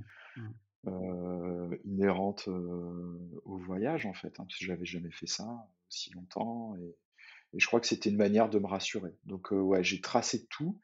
C'est un peu volé en éclats, mais mais c'est pas grave, tu vois. J'avais j'avais au moins un repère temporel. Et ça, c'était important pour moi au départ. Pourquoi ça a volé en éclats? Parce que parce que la, la route a fait son, son travail et puis les ouais je crois que j'étais, je, je, je, pensais pouvoir euh, passer tel endroit ou tel endroit euh, euh, facilement, et en fait, ça s'est pas toujours, mmh. bah, ça s'est toujours fait finalement avec, bah, il y a eu des embûches quoi, très clairement, et puis après il y a eu des rencontres aussi, des gens qui te disent attends mais tu devrais aller voir ci ou ça ou passer par ci, passer par là, éviter tel truc. Donc finalement tout ça un petit peu changé. Puis après, j'ai euh, ouais, j'ai fait des, rencontres. Et puis après, je, crois que j'avais pas pris la mesure de la dimension euh, fatigue aussi que ça allait pouvoir générer. Je pensais pouvoir euh, enchaîner comme ça 150, 160 km tous les jours pendant trois mois. Et, et en fait, je pense que c'est tout à fait possible. mais j'avais pas pris en considération tout ce qui était inhérent au backpacking, c'est-à-dire trouver un endroit pour poser sa tente, trouver un endroit pour se laver, trouver un endroit. Ouais, pas tout en tente. Non, non, non. J'ai pas fait tout en tente parce qu'il y a eu des moments bah, où j'y avais pas le droit de poser sa tente. Ouais, ça c'était pas toujours autorisé ou parfois protégé. Par exemple en Allemagne, euh, le, camper dans la nature, c'est interdit, c'est pas, mmh. pas autorisé. Tu es obligé de dormir euh, en camping. Donc j'ai dormi en camping à un certain moment. Et puis il y a eu des moments aussi où, euh, quand la météo était vraiment, vraiment dégueulasse, bah, là je me suis offert quelques chambres chez l'habitant. voilà. c'est pas très, c'est pas très sport ça. Enfin, je veux dire, c'est Pareil. Excuse-moi, non, mais non, non, mais une vraie aventure, euh, une vraie aventure de guerrier, quoi, tu vois. Ouais, donc, ah donc t'as pris des chambres. Ouais, ok. Bon. je vais te télescoper dans certaines situations, tu verras si tu me feras le mal. Hein. On va faire un retour dans le passé. Se justifie. Oh mon dieu. non, non, c'est intéressant ce que tu dis. effectivement, euh, on a cette. je, pense que j'ai été. à un moment donné, il a fallu que je débranche avec ça et, que j'arrête de me dire attends, avec Kelly, culpabilise pas de te prendre une chambre si tu as envie de te prendre une chambre. Et, ah ouais, et, pas y a, ce que je disais. Non, non, non, non, non, c'est pas anodin. C'est pas anodin et je, je, pense que. Enfin, tu. Bon, j'imagine que tu as dû lire des choses, on est, on est tous imprégnés de, de tel type qui a fait euh, mmh, tel nana, mmh, qui a fait tel mmh. truc. Euh, et, et, je pense que ça aussi, euh, on dessine notre aventure en prenant ces exemples-là d'une certaine manière, de manière consciente ou inconsciente. et je pense que sur, parfois sur certains aspects, j'ai été un peu dur avec moi. Il a fallu que je débranche là-dessus, ne serait-ce que pour... parce que dormir en tente dans la nature, bah, tu récupères pas aussi bien que dormir en chambre entre quatre murs. la qualité de sommeil est pas du tout la même. Même si le temps de sommeil est le même, la qualité de sommeil est pas du tout le même. Tu le vois le lendemain en, remontant sur le vélo. et puis, bah, tu gagnes du temps. T'as pas besoin de voilà, démonter ta tente, mmh, la mmh, remonter. te baigner voilà dans un enfin te, te, te, doucher dans une rivière ou dans un lac c'est pas du tout la même que Enfin bref. Et ouais, j'ai mis un petit peu de temps, tu vois, à, débrancher là-dessus et me dire, ok, détends-toi. Combien, hein? combien de temps? Ouais, je dirais entre deux et trois semaines. Ah, deux et trois semaines. Dire ça. Ouais, c'est vrai. en fait, tous les livres de voyage sur les longues distances, t'entends souvent ça en fait. De dire, euh, ouais. Ah putain, j'étais dans ma routine quotidienne, j'étais encore dans penser le temps, euh, penser ci, penser ça, logistique, machin, truc. Et au bout de deux, trois semaines, c'est le voyage qui, qui impose son rythme et puis tu lâches quoi. Tu dis bon. Exactement, c'est vraiment ça. Le voyage impose son rythme, la route impose son rythme. Et, et puis euh, et puis faut arrêter de se ouais, faut arrêter de se monter le chou, euh, mais à se dire mais ouais, qu'est-ce que les autres vont penser de ça? Non, non, mais euh, gars, tu as fait ça parce que tu avais envie de le faire et, et, on s'en fout que tu aies, dormi euh, quelques nuits en, comment, dans une chambre, on s'en fout que euh, voilà, tu aies, pris une douche chaude et, et tu ne sois pas baigné dans un lac et c'est pas grave, tu vois. Tu le fais pour toi et. Mais c'est pas si simple que ça. Ouais. Tu vois, ouais, ouais, Non, mais ça, alors ça, je suis. Bien sûr, Surtout quand on met son activité tous les jours sur, sur les réseaux sociaux. Forcément, tu racontes une histoire. Les gens te suivent. Et puis, du coup, euh, et puis, et puis, et puis, en fait, on est le piège. Enfin, moi, je crois qu'on est le piège de nous-mêmes. C'est-à-dire que, comme tu dis, personne n'attend, tout le monde s'en fout. Sauf que toi, tu as idéalisé ton truc en disant Exactement. je suis, je suis un pur, quoi. Je suis un puriste. Il faut que j'aille. Ouais, un puriste, je suis un aventurier. Et, et, moi, je vais y arriver. Bah, ouais, bah, mon gars. bon, en tout cas, moi, j'y suis pas arrivé. Mais, euh, mais c'est pas grave. Et, euh, je m'en fiche. C'est un, un, truc que je, je retiens même pas. Euh, bah voilà, j'ai fait. En fait, je te l'ai pointé parce que, en plus, je le pointais parce que, évidemment, c'est un truc où parfois, après ça, c'est l'envers du décor aussi. On vend toujours des histoires hyper, hyper dures, hyper bon, les, les images que l'on fait, c'est toujours des images un peu, un peu en Ouais, contre-plan, c'est. On galvaudé. voit pas ce qu'il y a derrière, mais finalement, Mm. puis tes photos que tu envoyais, à chaque fois, moi, ce que j'ai vu, enfin, j'étais pas sur Insta, mais je sais pas si avec un compte Insta, mais sur Strava, je voyais deux, trois photos, à chaque fois, c'était des pures photos. Mais dis, Ouais, en dehors de ça, euh, c'est quoi Oui, il y a eu des routes qui, qui se sont passées, quoi. Donc, euh, sûr, on, on donne ce qu'on a envie de donner, quoi. Mm, bien sûr. Exactement. Ouais, Mm. exactement. Il y a un filtre, euh, il y a un filtre qui, Là, qui est passé par là, très clairement. bah, c'est bien, c'est bien de, de, de, de le faire à, c'est bien de le faire à sa main. Enfin, j'ai pas, si, si, pour moi, c'est, ouais, il faut qu'on arrête d'être normé, quoi, normé dans ce qu'on doit rendre. Tu rends ce que tu as envie de rendre. hein. Ouais, complètement. Il faut, ouais, je crois qu'il faut, a- faut assumer, euh, faut assumer ses, voilà, ses faiblesses, faut assumer euh, ses peurs, faut assumer, euh, faut assumer tout ça et, On peut assumer aussi, on peut, voilà. tu peux assumer aussi tes forces, que tu es quand même un gros bourrin, quoi. Oui. je veux dire, 14 000 bornes en 3 mois, en trois mois, t'es juste. un- Enfin, je veux dire, ça bombarde quand même, quoi. Ouais, Ouais. alors ça aussi, ça a volé en éclats. Tu sais, tu, tu pars, t'es, t'es tout fringant, euh, t'as, t'as laissé euh, un peu ta vie de côté euh, pendant quelques mois, euh, t'as plus le boulot, t'as plus tout ça, et puis t'as, t'as plein d'énergie, plein d'envie, et tu roules super fort, tu roules à 29-30, euh, chargé comme un mulet avec ta tente, tout ton, bazar, tu, tu croises des cyclos, tu, tu vas aussi vite qu'eux, voire plus vite qu'eux, bien souvent, et, et ça, c'est pareil, ça dure un temps, et puis tu te nourris avec euh, 3-4 bars dans la journée, et puis ça, c'est pareil, ça a volé en éclats, et il y a eu un moment donné, euh, bah, il a fallu baisser le rythme, euh, baisser le coup de pédale, et puis, euh, et, et puis bouffer, quoi, bouffer, bouffer de la calorie, parce que, euh, parce que, parce que c'était pas, pas une succession de, de, de courses tous les jours, hein, c'était, Ouais, un c'est voyage, ouais, euh, c'est ouais, pas le Tour de France, quoi. C'est pas le Tour de France. et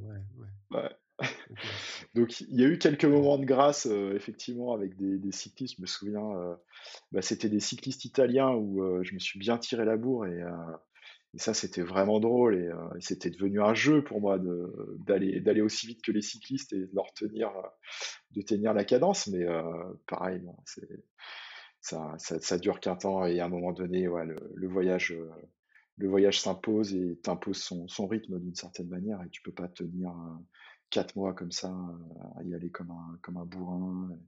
Et puis il y a une fatigue mentale qui s'installe aussi euh, plus que la fatigue physique finalement. Parce que le physique, je dirais que le physique, il, il s'adapte. Si tu lui laisses le temps, il, il s'adapte, il s'adapte à Mm. l'effort. Il, il est capable de, avec autant de calories, de consommer moins de calories. C'est ce qui m'a fait d'ailleurs prendre du poids sur la fin du, du voyage, c'est assez rigolo. C'est-à-dire que j'ai continué à manger énormément, mais euh, je me rendais compte que bah, à effort égal, je, bah, je consommais beaucoup moins de calories ouais, parce que le corps est complètement adapté à l'effort. Mm, mm. Et euh, je suis par- je suis revenu avec euh, le même poids euh, finalement que, que Putain, merde, voilà. merde. Ça, ça a volé en éclats. Il y a un autre truc qui a volé en c'est j- j'étais parti avec l'idée de me dire, allez, après le, la RAF, après la RAF, n'importe quoi, après ce, cette transcontinentale, je vais, euh, je vais mettre un dossard euh, sur un ultra. J'avais envie de refaire un ultra un an après la Diag, et j'étais parti pour euh, faire le 160 des- du GRP. Et je m'étais dit, mais attends, mais je vais arriver avec un foncier de dingo, tu vas voir, je vais, je vais voler sur les sentiers. Ah bah, ça, ça a été, euh, ça c'est pareil, ça a volé en éclats. J'ai pas mis une seule fois mes baskets pendant trois mois, j'ai pas couru euh, un seul, euh, un seul kilomètre et je suis arrivé, bah, je savais plus courir, très clairement, j'étais un pantin désarticulé, mon premier footing, ça partait dans tous les sens, les chevilles, j'aurais pu me les tordre. Euh, sais pas combien de fois, et ouais, heureusement que j'ai pas pris le départ de cette course. Enfin bref, ça c'était Ouais, la petite parenthèse, mais j'étais parti comme ça avec des idées, euh, ouais, des idées qui ont un peu, qui ont un peu volé, quoi, qui ont un peu volé en éclats, clairement. Le, le, le, le mental, il se balade où là pendant, pendant trois mois quand tu es sur un vélo tout seul euh, avec des gens qui parlent pas de la même langue que toi et, et tu Ouais, même sur une fenêtre de ta vie où tu es un peu en. Vas-y, fini. ouais. Ouais, le, le mental, bah, je, je crois qu'il, ah, alors, c'est très personnel ce que, ce que je vais dire, ça, ça s'applique pas forcément. Alors, je pense que le, j'ai déjà j'ai mis du temps à décrocher du quotidien, c'est-à-dire que j'ai mis euh, il m'a fallu, je pense, deux semaines. Il m'a fallu quitter la France, il m'a fallu quitter la Suisse, tu vois, des pays où je pouvais encore communiquer en français, des, mmh. endroits que je connaissais un petit peu, des villes qui me parlaient, pour ouais, vraiment débrancher de ce, quotidien, véritablement débrancher et rentrer dans le voyage. Ça, il m'a fallu un petit peu de temps. Je dirais, ouais, deux, deux bonnes semaines. Et puis après, bah ouais, tu penses à ouais, je crois que tu penses à plein de choses et à rien à la fois finalement. Mmh mmh ouais, tu tu tu t'interroges ou pas sur je dirais que ça t'as pas voulu faire comme moi Tessier, ne jamais revenir quoi? Non, non, non, non. Ah non, non, non, revenir, ouais, c'était ouais, ouais, j'avais envie de mais non, c'était ouais, ça ça a divagué énormément et puis, comment dire? j'aurais du mal à résumer comme ça, quelque chose, hein. mmh. En fait, si pensées, je te pose cette question, parce que cet été, je me suis fait je me suis fait la réflexion. ça fait deux étés que je fais d'itinérance, mais pas pas trois mois, je fais 15 jours, ça suffit. L'année dernière, j'ai fait, j'ai fait en marchant avec un sac à dos. Putain, mmh j'avais l'impression d'être dans le mental tout le temps. Tout le temps, ouais tout le temps d'introspection, à penser à ce, qui, ce, que je vais faire dans dix jours et le boulot et ceci et cela, et en fait, mmh. le, sens de la vie et tout. Et en fait, sur le vélo, euh, bah, comme tu as dit, ça divague en fait. C'est-à-dire que ça, va, ça défile tellement vite, tu es dans la navigation, tu as, as, plein de choses à checker, ne serait-ce que la circulation et tout. Et en fait, tu t'accroches à rien sur le vélo, sauf que tu prends en fait. Tu prends, euh, des fois tu raccroches une idée, ça dure trois minutes. Et cette année, donc j'étais à vélo et j'ai l'impression que mentalement, ça m'a ça m'a moins accroché, du coup, ça m'a fait vachement de bien. Je suis revenu, euh, je suis revenu mentalement euh, léger, quoi, tu vois. Alors la dernière, j'ai l'impression d'avoir, peut-être c'était aussi un épisode de ma vie peut-être différent, mais l'impression de revenir vachement chargé parce que j'avais, j'avais fomenté plein de choses et tout. Que là, euh, je trouve que le vélo, ça te fait, ça te fait zapper en fait, ça te fait passer de partout. Tu vois le paysage, tu en vois, t'en vois plus, quoi, tu vois. voilà, c'était, c'était un peu ça le sens de ma question ou de comment toi tu avais vécu le truc, quoi. Mmh. Ouais, c'est ça. On part, on part avec des, des valises mentales. Après, euh, qu'est-ce qu'on en fait de ces valises? Je crois que c'est un petit peu propre à, à mmh. chacun. Mmh. Mais euh, le parallèle avec la, la marche à pied est intéressant et je pense que le vélo te met dans une, une certaine forme de, comment dire, cette espèce de mouvement, de pédale, de circulaire. Il y, a, il y a une forme de euh, méditation, tu vois, un état un peu méditatif que tu peux avoir sur le vélo, qui est, peut-être différent de la course à pied ou qui est moins évident en course à pied ou en marche à pied. Euh, et il a, je pense qu'il y a le vélo a ce pouvoir-là, tu vois et euh, à te mettre ah dans cette état-là. Moi, tu vois, je, pense, moi je, je, miserais sur le contraire. Je me dirais que si je veux méditer, je vais marcher, et si je veux euh, ah je vais prendre le vélo. Mais après, j'ai pas, fait, pas fait ton temps, donc c'est ça qui. ça. Et on s'était arrêté, on s'était arrêté à la Roumanie, hein. Donc après, ouais. as fait quoi? Et après la Roumanie, bah, je suis monté. Alors là, l'idée c'était de rejoindre le Cap Nord. Donc, bah, j'ai traversé la Roumanie, la Hongrie, la Slovaquie, la Pologne. Euh, les trois pays baltes, euh, Lituanie, Lettonie, Estonie. J'ai pris le bateau à Tallinn. traversé l'Ukraine, franchement? J'ai pas traversé l'Ukraine. Euh, j'étais pas loin, mais j'ai pas traversé l'Ukraine. J'ai croisé des, des Ukrainiens. des troupes? ouais. Alors, des réfugiés, pas, pas, pas, des troupes, des réfugiés. Et les militaires, des convois militaires depuis la Pologne aussi, mmh. qui, allaient, qui, allaient, à la frontière. Mmh qui se dirigeait vers la frontière. Et puis après, les pays baltes, la Finlande, euh, donc euh, de Helsinki, après jusqu'au Cap Nord. Je suis remonté euh, toute la Finlande, le Cap Nord. Après, j'ai descendu la Norvège, il y a les Lofoten. et puis après, Suède, Danemark, Allemagne.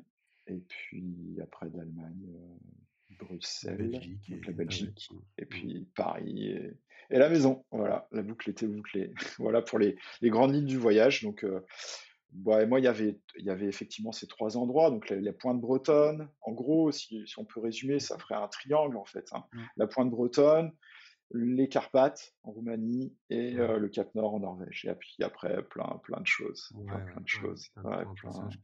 Tellement de choses.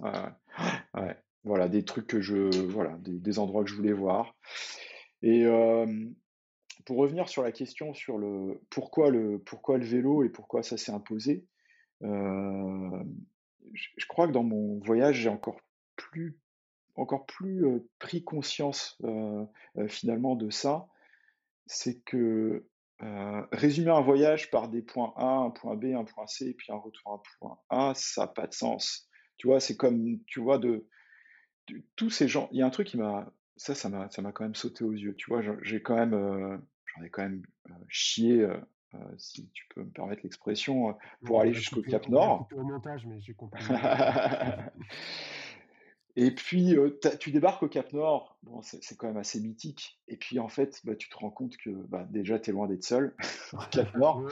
Il y a des, des cars de touristes dans tous les sens et, dans, et des cars, des vannes, des, des voitures, des, euh, enfin voilà, c'est blindé de monde le Cap Nord, c'est tout sauf sauvage finalement le Cap Nord.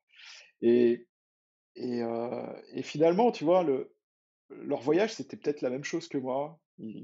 Ils, sont partis de Bretagne, parce que j'ai croisé en plus euh, des, des, Bretons, ils sont partis de Bretagne et puis ils sont allés jusqu'au Cap Nord en, car ou en avion ou je ne sais quoi. Et en fait, ils ont juste validé une, case. Et, je crois qu'en en ça, le, le vélo est intéressant, c'est-à-dire que le voyage prend tout son sens. C'est-à-dire que d'aller d'un point A à un point B, en fait, le plus important, c'est pas le point B, c'est tout ce voyage, c'est tout ce cheminement qui t'a amené jusque-là. Et, et mmh, aujourd'hui, prendre l'avion, prendre le bus ou prendre la voiture, c'est pas voyager, ça pour moi. C'est juste aller à un endroit, rester quelques heures ou quelques jours ou, une semaine et puis voilà. C'est consommé. Mmh. Exactement. Et, en salle vélo, bah, je trouve que ouais, tu fais de ton mode de déplacement, de ton de ce déplacement un, un, voyage et ça rentre dans ton voyage et ça c'est quand même assez, assez magique pour ça le, vélo d'une certaine manière. Donc voilà. Donc ça avait une saveur particulière, c'est clair. Là tu te dis ah ouais, ouais, ouais, je suis allé au, je suis allé au Cap Nord et je suis parti de, je suis parti de Bretagne. Et, euh, ouais, ça avait, ça avait un autre sens, quoi. Euh, quand, quand tu, quand es là et que tu, tu, tu prends, euh, tu prends la photo de cette immensité que tu as devant toi et tu dis, ah ouais, ouais c'est, c'est quelque chose. Hein. Il se passe un truc. Donc, euh, ouais, mais c'est, ouais, c'est, bah c'est, c'est, c'est, chouette ce que tu dis. C'est marrant parce que ce week-end, c'était le trail de Belle-Île. Et tu sais, je suis parrain d'épreuve et le démarrage, euh, j'ai fait une citation de Stevenson et c'est exactement ça. Euh, voyage, voyage avec un âne pour les Cévennes. Alors je ne l'ai pas devant mmh. moi, mais globalement, il dit ça. Il dit Je ne voyage pas pour voyager, je voyage pour, pour le voyage. En fait. Et, euh, il dit le, le, plus important, c'est de se confronter aux aléas de la vie, de se lever, de, se, de, se lever, de se confronter aux éléments, de sentir, c'était marrant pour le trail, c'était de sentir le silex, le silex du sol sous mes, sous mes souliers. Quoi. Mmh. en fait, c'est, mmh. avec le vélo, c'est ça. Tu, tu, as parlé de la météo, tu as parlé du tout, tu te cognes, quoi. Voilà. Tu te cognes et c'est ça que tu reviens. C'est tu te cognes, tu te souviens du vent de face que tu as eu à machin et tu as galéré pendant deux jours et tu n'avançais pas.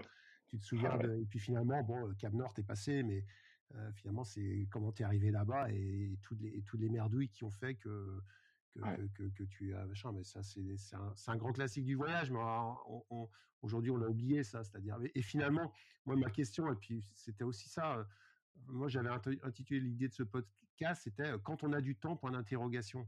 Et moi, je me dis, en fait, quand tu dis, quand tu parles des mecs qui sont au Nord, qui viennent en avion, etc., quand tu, quand jusqu'avant de faire cette aventure où tu t'es offert du temps, comme tu l'as dit, finalement, quand tu passes en trois jours, euh, euh, tu vas cocher un aller-retour euh, vite fait pour, faire un tour avec un dossard et que tu reviens en machin. Mmh.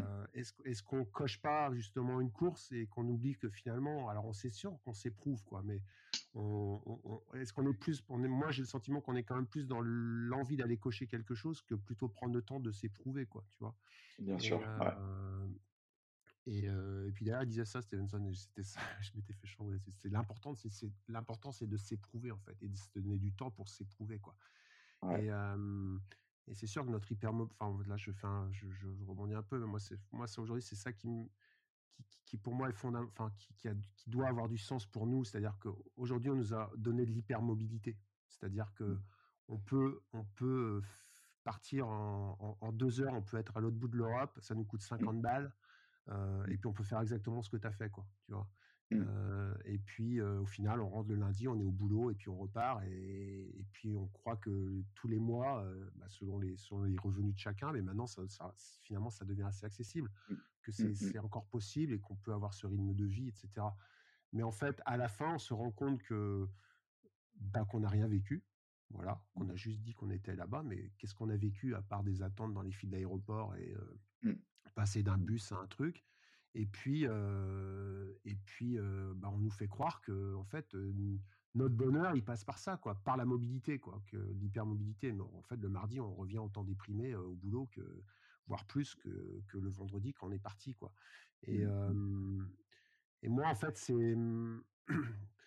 moi, j'ai en fait, ouais, je, trouve qu'aujourd'hui, de toute façon, ça va se casser, à mon avis, je pense, avec notre, modèle et puis le, prix de l'énergie et tout. C'est qu'à un moment donné, l'énergie, elle va coûter plus cher, donc peut-être ces accès-là sont moins, moins évidents. Et puis surtout, bah, on a quand même une énergie humaine euh, qui reste nos gambettes. Euh, le vélo, qui est quand même une super machine, je pense qu'on n'a pas fait de mieux pour, pour, pousser, pour pousser quelque chose. Et Mmh. le vélo musculaire, hein, attention. Hein. J'ai appris cet été que je faisais du vélo musculaire, je faisais pas du e-vélo, je faisais du vélo musculaire. Moi déjà ça, ça m'a, ça m'a, je me dis voilà, on en est là quoi. Là aujourd'hui, on doit différencier le vélo musculaire du e-vélo quoi. Merde. Mais, en soi, c'est une machine toute simple qui nous amène, si on prend le temps et si on prend, si on a du temps. Mmh. Et le problème, c'est qu'aujourd'hui, la seule chose qu'on nous laisse pas, c'est du temps, au final je, suis philosophe tout seul, mais on peut tout s'acheter, on peut tout s'acheter, mais on nous dit quand même de revenir lundi bosser, quoi. Voilà. Et que les un an ou les trois mois ou les machins, ce temps-là, la société, elle nous le laisse pas. Ou, si on veut le prendre, putain, ça nous demande, mais un, une énergie de fou, quoi. T'as dit, toi, t'as commencé, c'est une opportunité, quoi. C'était un truc qui t'est tombé dessus comme ça, quoi. Et, et ça, c'est et, ça, c'était justement ma question quand on a du temps, quoi. Et c'est quoi là pour toi bah, tu me l'as dit un petit peu, mais c'est quoi justement la, grosse différence entre entre ces deux modes, quoi? Quand on a du temps, qu'est-ce qui se passe, quoi? Quand on a du temps, qu'est-ce qui se Alors, je, oui. euh... où, où, où, tu veux m'amener, euh, Chris? Je, où, tu veux, où tu veux. tu veux, on arrête. non, ben, ouais, pour moi, ça a été ça, a été ça à, ce moment-là de, de, ma vie. J'ai fait euh, ce choix euh, parce que j'avais ces envies-là. Et, et, quand j'aurai du temps, ben, aujourd'hui, il y a des choses qui, mûrissent effectivement quand j'aurai du temps pour faire d'autres choses. Je commence à dessiner des pignes. Tu vois, juste avant le podcast, j'étais de nouveau un petit peu sur Dakarto pour pour tracer deux trois trucs, faire germer des idées, des envies, ce genre de choses. ouais, comme tu le dis, le temps, ouais, c'est précieux, c'est précieux. Je crois que c'est ce qui est le plus précieux aujourd'hui, mais c'est tellement lié à à l'argent que aujourd'hui on a du mal à, basculer de l'un à l'autre et c'est pas simple, c'est pas simple parce qu'on est régi par ça. Euh, moi, la, meilleure chose que j'ai trouvée pour avoir du temps, c'est euh, c'est pas de gagner plus, parce qu'il faudrait que je travaille plus pour gagner plus. Euh, et forcément, j'aurai moins de temps libre. Mais euh, c'est peut-être juste de dépenser moins, en fait. c'est tout bête à dire, hein, c'est con, hein, mais dépenser moins, bah, c'est être plus sobre sur plein plein d'aspects, sur notre manière de consommer. Et ben euh, ça te fait euh, finalement euh, économiser de l'argent et cet argent, ben, bah, c'est finalement du temps. C'est-à-dire que moi, si en bossant 35 heures par semaine au lieu de 55 heures, je, gagne, je, gagne, je, gagne, je gagne, je gagne peut-être peut-être beaucoup moins, mais par contre, euh, bah, j'ai pas besoin de plus, j'en dépense euh, parce que j'en dépense moins, et bah, ça me libère du temps et ça me permet de, faire plein de trucs. Donc, euh, ouais, c'est peut-être une des solutions pour gagner du temps. Ah hein? bah, j'en ai une, j'en ai une moi qui m'a percuté. Je suis pas sûr que ce soit de lui, mais toute façon c'est dans ce mouvement-là, c'est le mouvement de la décroissance, c'est Jacques Ellul, et il te dit bon ta bagnole elle te coûte 20 000 euros, tu vois, bon ok la tienne elle coûte 10 000, enfin elle coûte un prix, on va dire 20 000 balles. il te faut, il te faut plein temps. Tu gagnes 2000 balles par mois. Il te faut 10 mois pour, pour t'acheter la bagnole.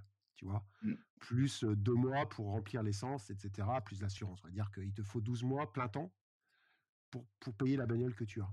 D'accord mmh. Bon, ces 12 mois, finalement, tu les consacres à ton boulot pour payer une bagnole, pour aller au Cap Nord. En fait, si tu achètes le vélo, il te coûte 1000 balles, tu travailles un demi-mois et tu as 11 mois et demi.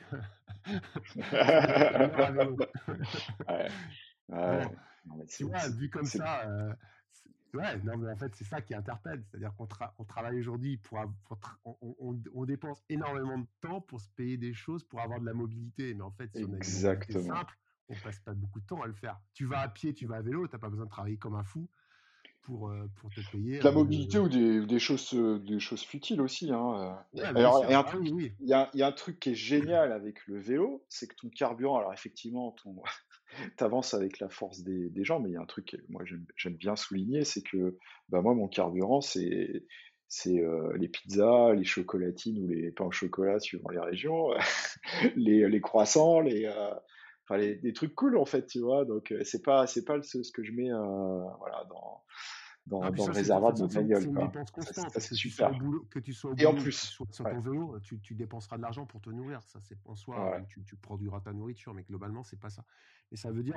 Et moi, je trouve cette image, elle est bien. Alors, je te dis pas que ça y est, on arrive à trouver la solution, mais c'est abyssal quand tu penses à ça. Tu dis, ouais, ok.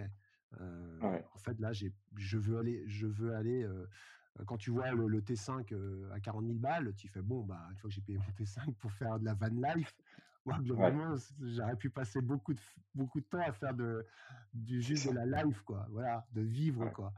bon, voilà. Euh... putain, ça va mal finir ce podcast encore. euh, de là, est-ce qu'il est fini euh, J'en sais trop rien. Moi, je, euh, ouais, je pense qu'on est si on est parti sur des choses sur des choses sympas et puis c'était un peu cette idée de, de, ce temps c'est de s'offrir du temps moi ça me plaît bien ce ça, me plaît bien aussi cette thématique c'est il faut vraiment se l'offrir ou se donner l'autorisation de se, se l'offrir ouais c'est vraiment un cadeau c'est un cadeau mmh. qu'on se fait d'une mmh. certaine manière ouais. et ce pas de côté ce temps à la réflexion euh, Ouais, c'est.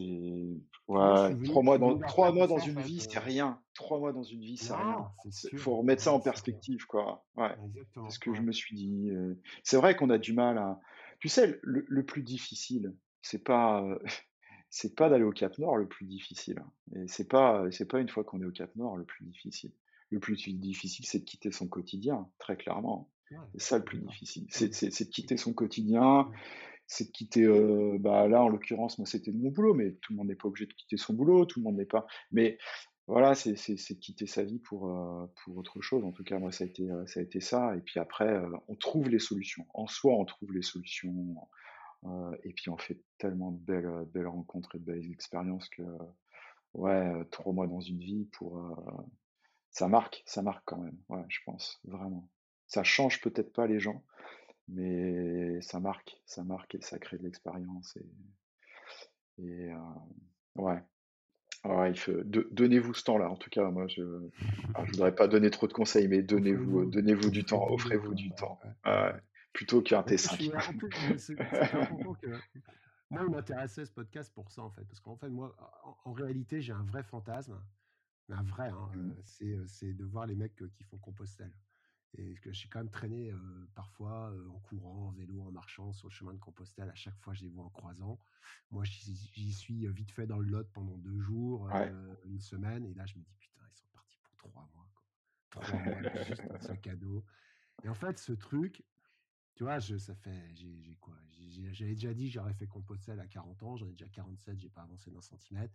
Et en fait, c'est comme tu dis, c'est Ouais, faut y aller, mais à un moment, faut sortir les doigts, quoi, et se dire bon, allez, les gars, euh, bon, j'annonce à Fartlek à tous les côtés. non, mais voilà, c'est ouais, qu'est-ce qui nous, qu'est-ce qui à un moment nous lie euh, à notre quotidien et comment on peut pas se défaire de ce quotidien pour, comme tu dis, juste trois mois dans ta vie, tu peux pas, quoi, bordel.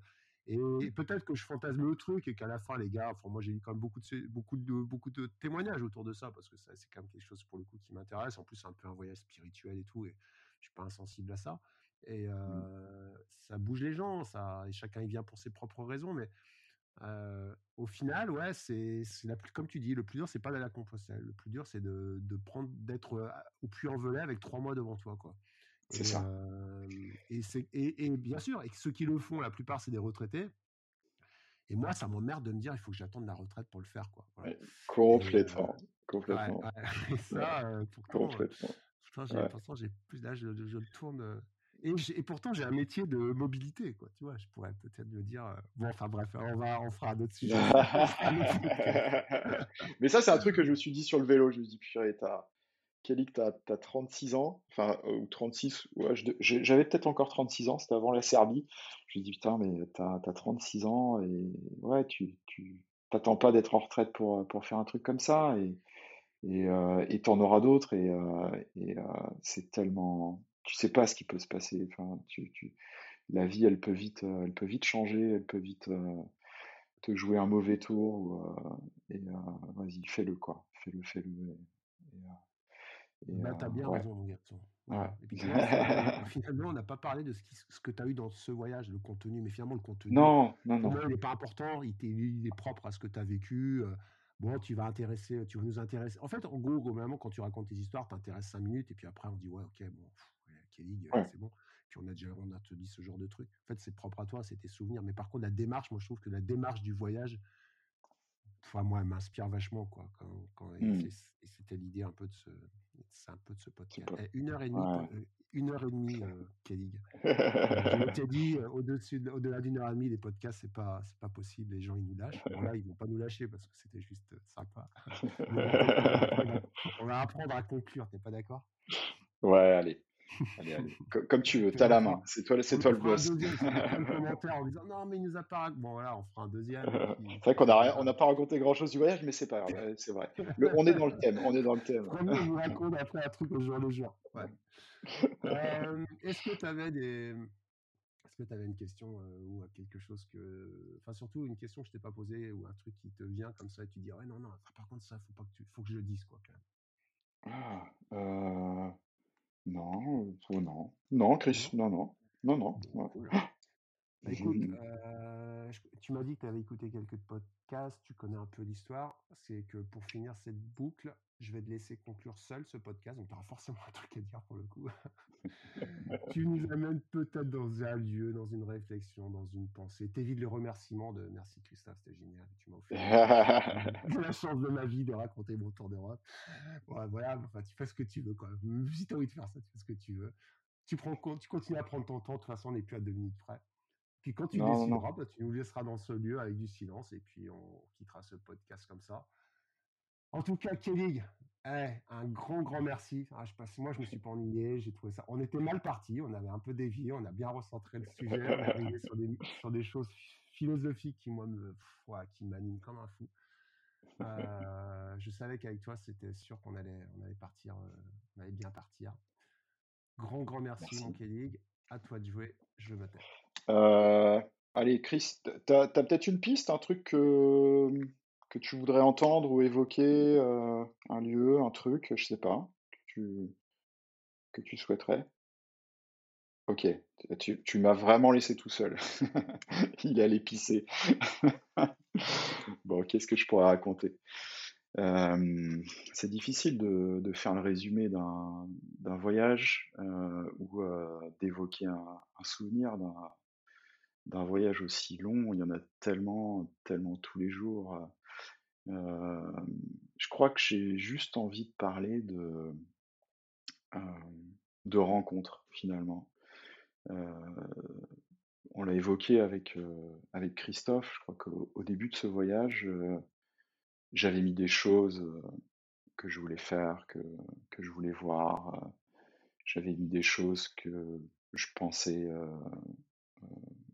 se réaliser, se, enfin tout un tas de choses, tout un tas de, on va dire, de choses qui seraient inhérentes finalement à un voyage comme ça, hein, les difficultés. Mais